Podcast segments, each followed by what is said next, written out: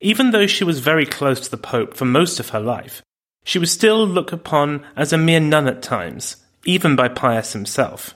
Church clergy maintain an inbred prejudice mentality, which is entirely convinced that the male mind is right in the final analysis and must never yield to female pressure. Pius was certainly a pope with that kind of intellect. Richard Cushing, the Cardinal Archbishop of Boston.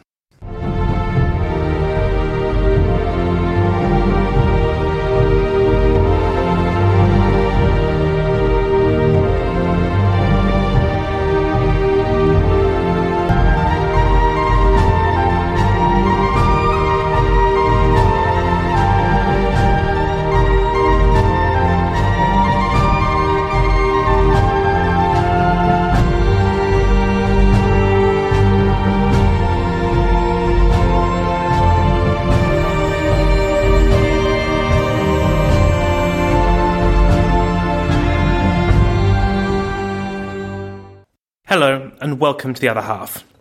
Episode 4.26 Pascalina Lehnert, the Powerful Virgin. Last time, a young Bavarian peasant girl enrolled as a nun and caught the eye of a rising star in the Catholic Church. Pascalina's work ethic, attention to detail, and intense loyalty saw her come to Rome into the service of Cardinal Eugenio Pacelli, the Pope's right hand man. As Europe slid towards catastrophe in 1939, she stiffened the Vatican's response to Hitler and Mussolini, though only to an extent. When we left the action, the Pope had died, leaving Cardinal Pacelli ideally placed to become the next man on the throne of St. Peter. This will be the final episode of Women of the Vatican, the fourth season of the Other Half podcast. I hope you've enjoyed it as much as I have. Not having the best knowledge of Italian history before I started on this journey with you, it's been a fascinating ride for me as well, with some extraordinary characters. After this episode, I'll be going on my usual hiatus to prepare for the next season, which I will bring to you in the new year. Keep an eye out on my social media accounts for a firm return date. You can find me on Facebook and Twitter. Just search for the Other Half podcast and you'll find the show. As to what that next season will be, well, I'm afraid you're going to have to wait until the end of this episode to find out. Think of it as an additional reward. Think of it as an added incentive, a reward for completing this long quest with me. If you'd like to support the show, then head on over to patreon.com forward slash the other half podcast. And remember, as I said, you can follow the show on Facebook and Twitter. To all my new listeners, welcome. To the rest of you, Welcome back. In the two millennia history of the papacy, the pope makers had solely been men. Popes had been selected via conclave since the 13th century, and in all that time, only men had ever been admitted into that secluded zone. Women like Olimpia Maidalchini had influenced proceedings from the outside, but the conclave itself was the ultimate sausage fest. So when Pascalina asked Cardinal Pacelli if she could join him in the conclave in March 1939, he said no. It was against the rules. It was impossible. But just as Pascalina had rebelled against not being allowed in the field with her brothers as a child, she retorted that Jesus had never excluded women from his household. So what right did he have to deny her? At this, Pacelli's resolve broke. His heart had never really been in it in any case. The weight of the world was on his shoulders. He hugged her close, asking her to please help him. The two of them huddled together and came up with a solution. Pascalina would not be allowed in the chapel itself, that would be one step too far, but Pacelli's private apartments would become part of the enclosed conclave. She would be, though, in the sealed off zone, the first woman to enter the conclave. You might have expected her to be smuggled in, but she strode in bold as brass in front of the world's media. Her attendance in the conclave was bound to get out at some point. If they didn't hide it, maybe it wouldn't look so scandalous. The excuse given was that she was necessary for Pacelli's health. On the 1st of March 1939, Pacelli conducted a search of the area subject to the conclave and personally locked the doors all telephone lines were cut. They were sealed off from the outside world. Pascalina later recalled, quote, a feeling of indescribable strangeness swept over me, which I had never felt before. She would now be the first female witness to this ancient ritual. As we've seen in this series, papal conclaves could be lengthy and controversial affairs. Elongated power struggles, shouting matches, and sometimes literal fights over the church's future. The papal conclave of 1939 was not one of those occasions. A number of potential candidates did have some support, but Pacelli had long been groomed for the role and had a great deal of backing. At an electorate of 62, he received around 30 votes on the first ballot, only a handful away from the two thirds supermajority required. Black smoke was sent through the chimney. Pascalina watched all of this from the corner, hidden from view, but still able to keep an eye on Pacelli and attend to his every need. The second ballot took place the next day, and this time he received nearly 50 votes, securing his victory and election as Pope. However, according to Pascalina, Pacelli turned them down. Before all of the cardinals, he asked them to vote again for someone else, before rushing off to be alone. Pascalina ran after him and found him in an empty room. He looked as though he had the weight of the world on his shoulders. Plagued by self doubt, he didn't think he was the man to lead the church into such troubled times. As she reached him, he stumbled and fell heavily onto the marble floor. He cried out in pain, yelling out, quote, Have pity on me, I am not worthy.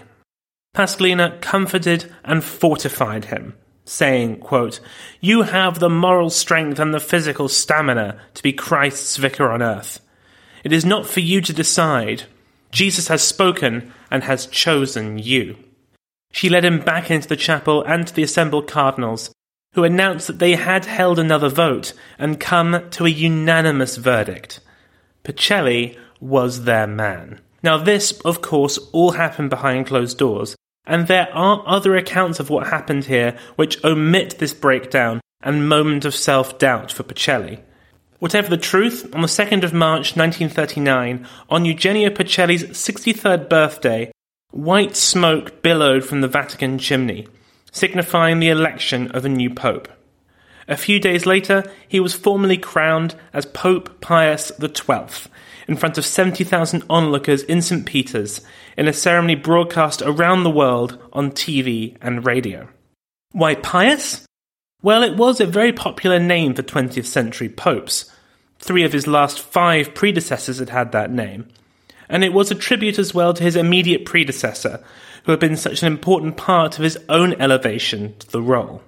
As with other popes in this series, I will now switch to using his pontifical name, but remember that Pius and Pacelli are the same person. An elevation in status does not change the nature of the man. Pascalina was also risen in position, becoming the new Pope Pius's right hand woman. According to church historian Corrado Pallenberg, quote, she rigorously supervised everything, from major decisions to minute details. She kept the Pope's papers in order, his desk supplied with writing paper, his fountain pen filled, and she changed the Pope's cuffs, which he so often soiled with ink while writing. He took to dictating to Pascalina not only official papers, but also the daily entries in his private diary. This became a regular practice, and so Pascalina was able to share the Pope's innermost thoughts.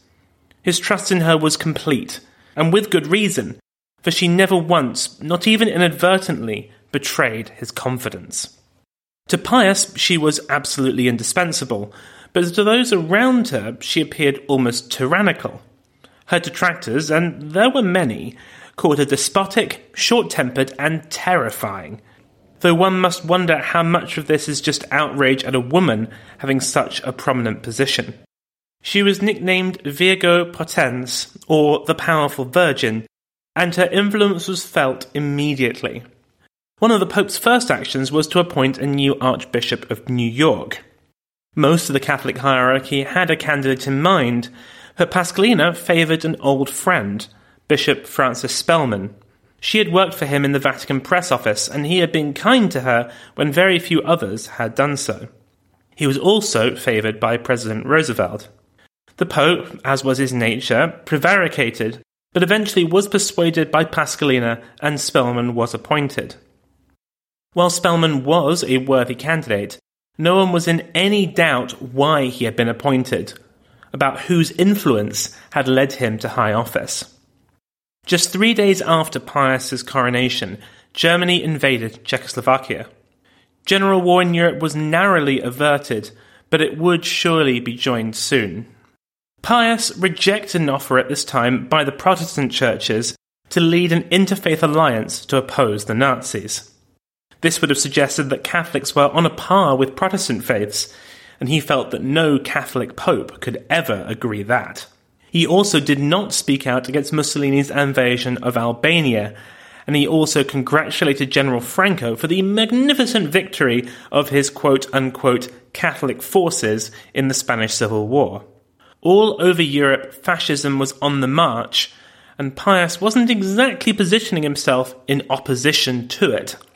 He even withdrew from a proposed European peace conference that he had organised, possibly due to pressure from Mussolini. In an age of appeasement, Pius was the arch appeaser. Pascalina hated fascism, so one might expect her to have opposed this course of action. Certainly, she tried to encourage him to take a stiffer approach, but she found that the pressures of office had changed her friend. When she tried to influence him, he snapped, telling her to know her place, quote, as a woman and as a nun. Pascalina was stunned into silence by this outburst, and though he did later apologize, she was reticent to bring it up again. She watched on, helplessly, as the Pope allowed his pro German sympathies to blind him to Hitler's true intentions. Perhaps he still saw him as that penniless corporal that had called upon him two decades before. This perhaps demonstrates the limits of Pascalina's influence, or maybe the limits of her own anti fascist fervour. She didn't want war any more than Pius did. Perhaps these sacrifices could avert a more terrible struggle. Remember that Pius had seen the horror of war in the last great conflagration. It had nearly destroyed Europe and almost broken him. He wanted to be a pope of peace, but it was abundantly clear to all, including Pascalina, that his would be a very different fate. War broke out in Europe on the 3rd of September 1939, following the German invasion of Poland. The Pope said nothing, even when the Soviet Union went into Poland as well, sealing that unholy alliance of Bolshevism and Nazism. The Vatican remained silent. Indeed, it was not for a month and a half until the 20th of October that Pius released his encyclical, known to history as Darkness Over the Earth, in which he condemned war and decried violence against civilians. He did not, though, call out either side. He was determined to remain neutral, just as Pope Benedict XV had during the First World War. By steadfastly committing to neutrality, in the face of such nakedly anti Christian behaviour and philosophy on the part of the Axis powers, it was widely believed that the Pope was pro fascist. He was known to be a Germanophile. His time as papal nuncio to Germany had engendered a great love of that country. Perhaps he had gone native and was minded to side with Hitler. This was not true, but it's easy to see why some might come to that conclusion.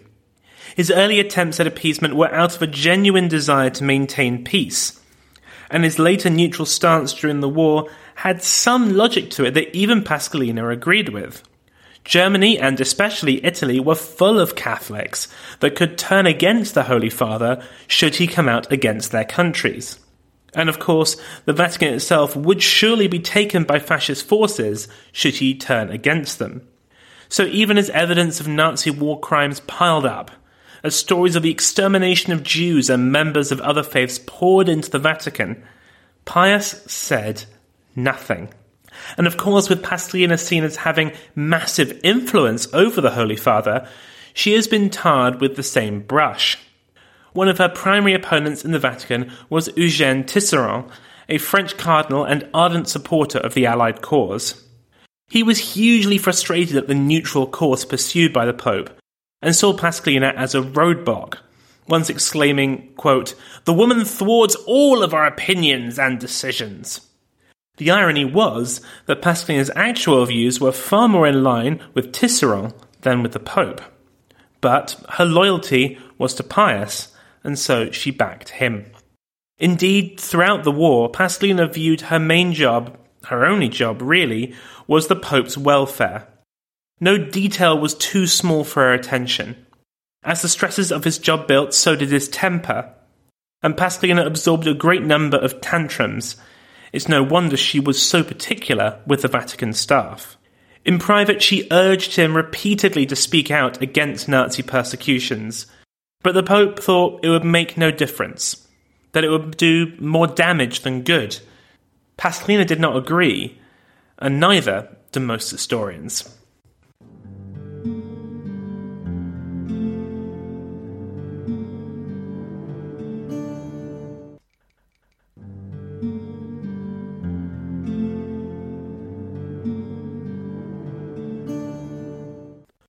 British, Canadian, and American forces invaded Italy in the summer of 1943, bringing the war to the peninsula. In July, the first bombs fell on Rome. Mussolini's Italian government did little to alleviate the suffering of ordinary Romans, who suffered the brunt of these raids. But the Pope did his part. He and Pascalina went out into the streets and personally gave out money, supplies, and comfort. Mussolini quickly fell from power and Italy sued for peace. But the war was far from over in Italy. German troops swept down from the Alps, taking Rome in September 1943. There were around 7 to 10,000 Jews in Rome at this time, all of whom were now at risk of deportation and extermination. Pascalina implored Pius to invite them to the Vatican and bring them under his protection. He had his Swiss guards, and more to the point, he had the soft power of the Holy See. He could save a lot of lives if he would only act. Pope Pius thought for a moment before replying, quote, Sister Pascalina, our Saviour speaks through your mind and heart. You have moved the Holy Father at last. Working alone and in secret, Pascalina forged and then issued hundreds, perhaps thousands of Vatican identity cards for Roman Jews. She saved a lot of lives, but not everyone was lucky enough to reach the safety of the Vatican. In the second month of the German occupation of Rome, the SS went into the ghetto and began bringing Jews to the train station for deportation to Auschwitz death camp. The Pope was alerted to what was going on, but astonishingly, did and said nothing. In all, around 1,800 Jews were rounded up here and sent to the death camps. Almost none survived. But thanks to Pascalina and many other brave people who offered assistance and shelter at great personal risk, most of the city's Jews did manage to survive. Alongside this, Pascalina's other great humanitarian effort during the war was as one of the leaders of the Pontifical Relief Committee. During the First World War, Bishop Pacelli, as he was then, had formed arguably the world's first humanitarian aid program, and he tapped Pascalina to lead one in this war.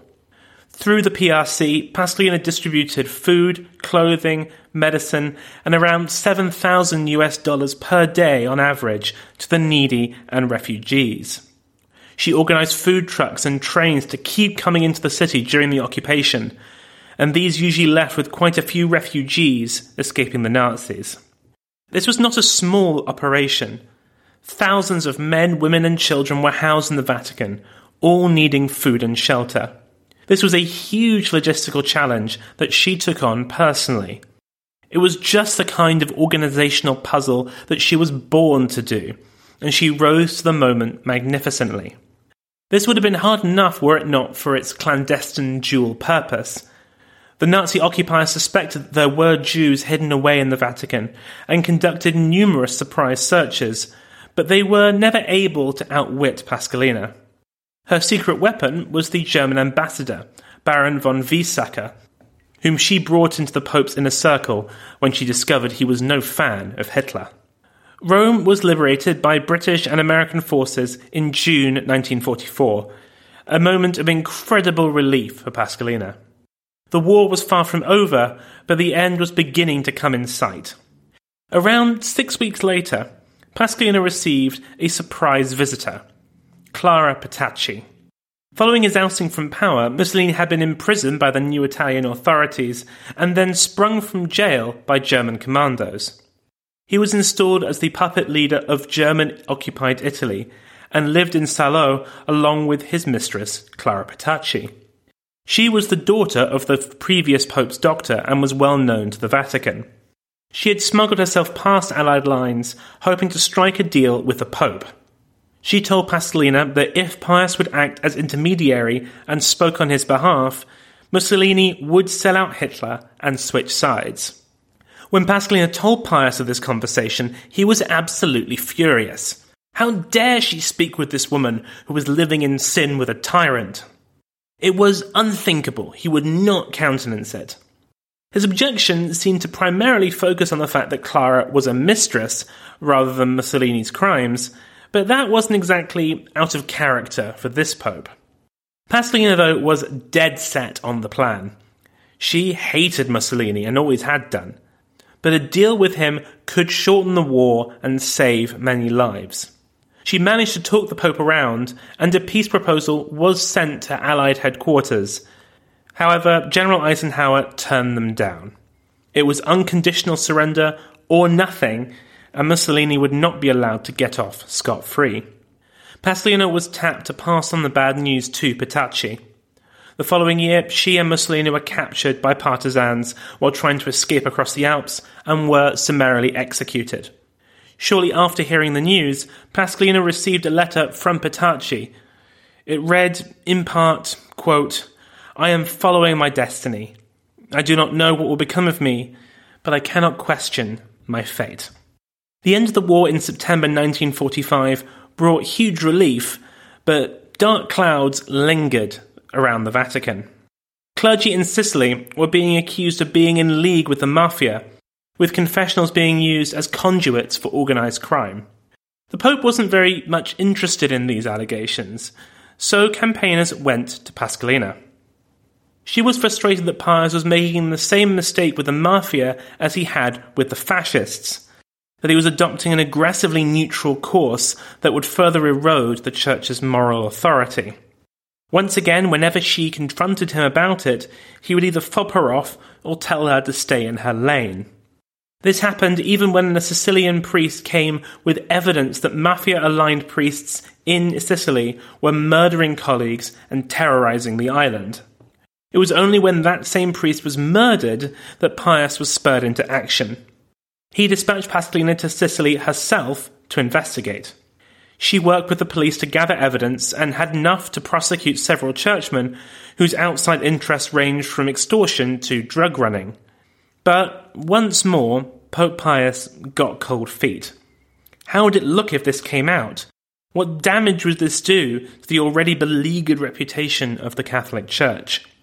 Pius ensured that these criminal friars were not brought to trial, Indeed, this would not happen until the 1960s, many years after his death. Part of the problem was the incredible concentration of power in the Pope's hands and the limited number of people that had any influence over him. This was something Pascalina was deeply complicit in. Ironically, for someone so opposed to fascism, she herself had deeply autocratic tendencies.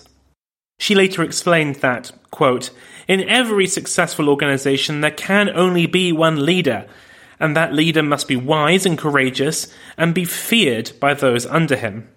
She was fanatical about her role as gatekeeper, as Pius's shield against distracting voices. But like all autocratic managerial systems, this led to poor decision making due to the lack of diverse opinions and a great deal of resentment amongst those who are being ignored and while Pius received a lot of this criticism, most of it was directed at Pascalina. She was, after all, the human face of the door that was shut in their way. Not everyone found that the way was shut, though. She had a weakness for film stars, for example.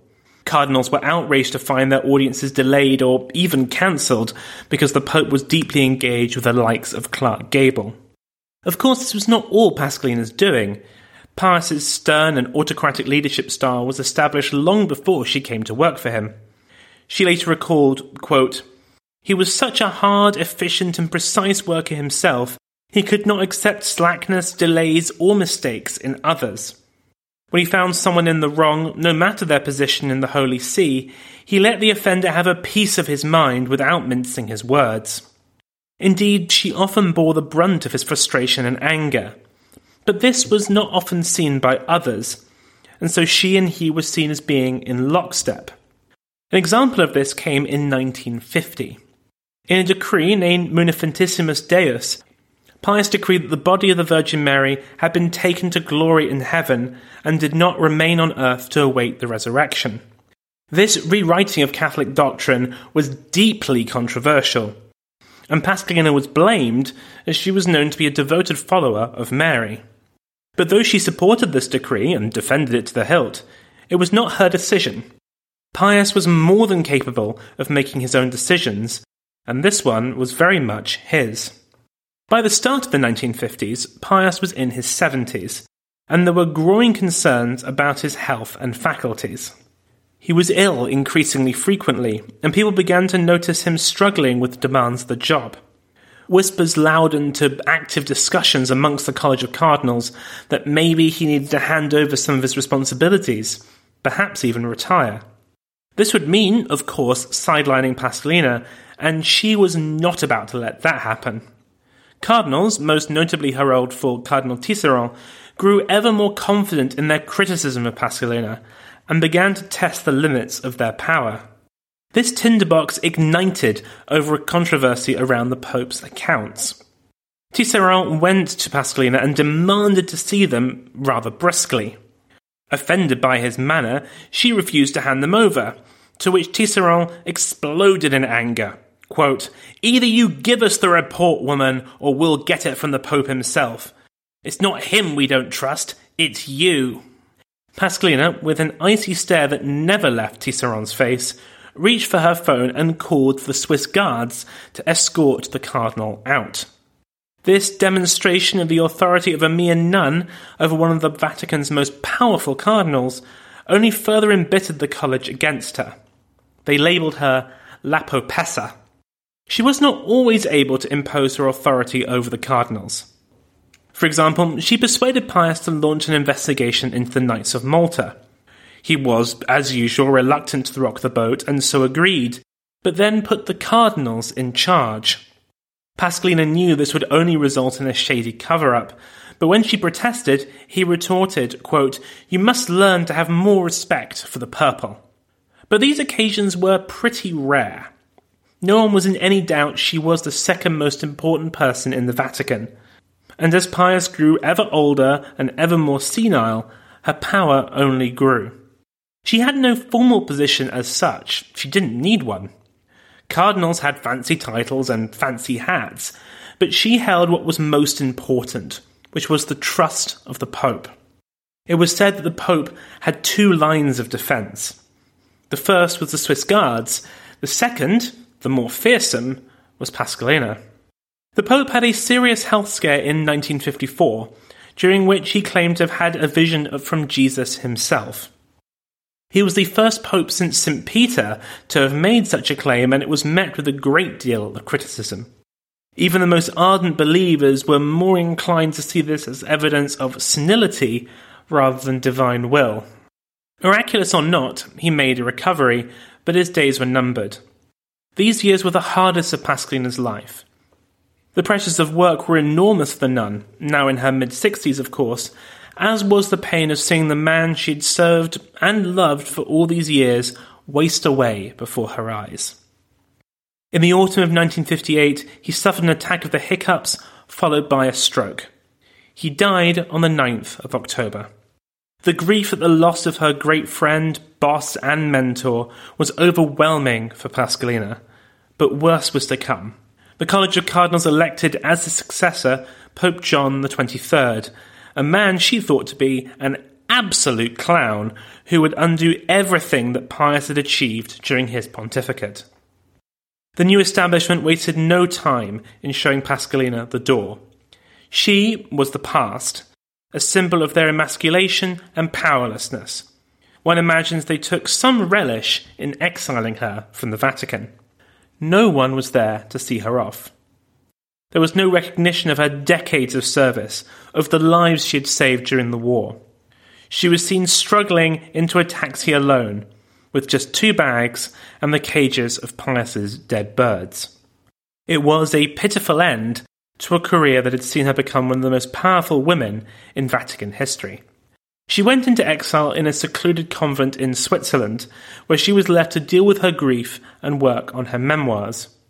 But that old spark never truly left her, and she returned to the Vatican a few years later with a new mission. She wants to found a sanctuary for old and lonely women. She was received by the Pope, but couldn't help but give him a stern lecture about everything she saw that was wrong about his regime. Unsurprisingly, this did not endear the new pontiff to Pascalina's scheme, and she was, politely, shown the door. She had to wait until the election of his successor, Pope Paul VI, before her dream could be realized. Pascalina's new sanctuary, Casa Pastor Angelicus, was built on a hill overlooking Rome, and there she settled, enjoying a well earned retirement. She lived for another two decades, dying in 1983 at the age of 89.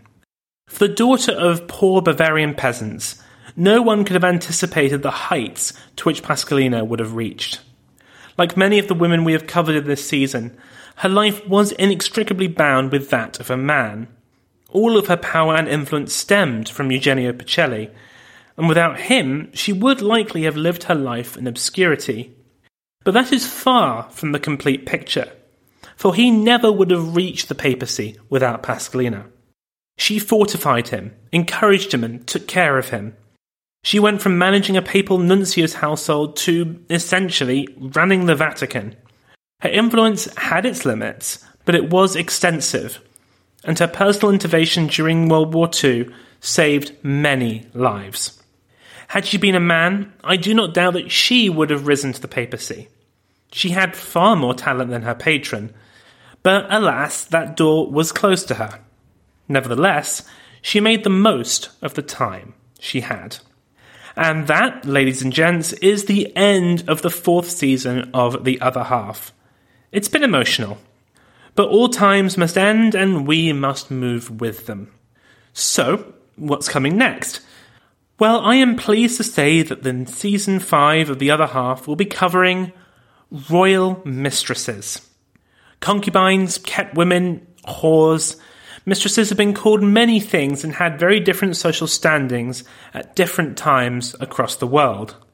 From the harems of the East to the maîtresses en titre of early modern France, they are as much a part of the political history of the world as the queens they often competed with and the men with whom they shared a bed. Some were wives in waiting, others independent minded lovers using their bodies to attain power. We will be going on a journey across the centuries and all over the world to see how different eras and cultures saw royal mistresses and the extraordinary impact they have had on our story. So join me in January 2023 as we look at the story of history's other woman.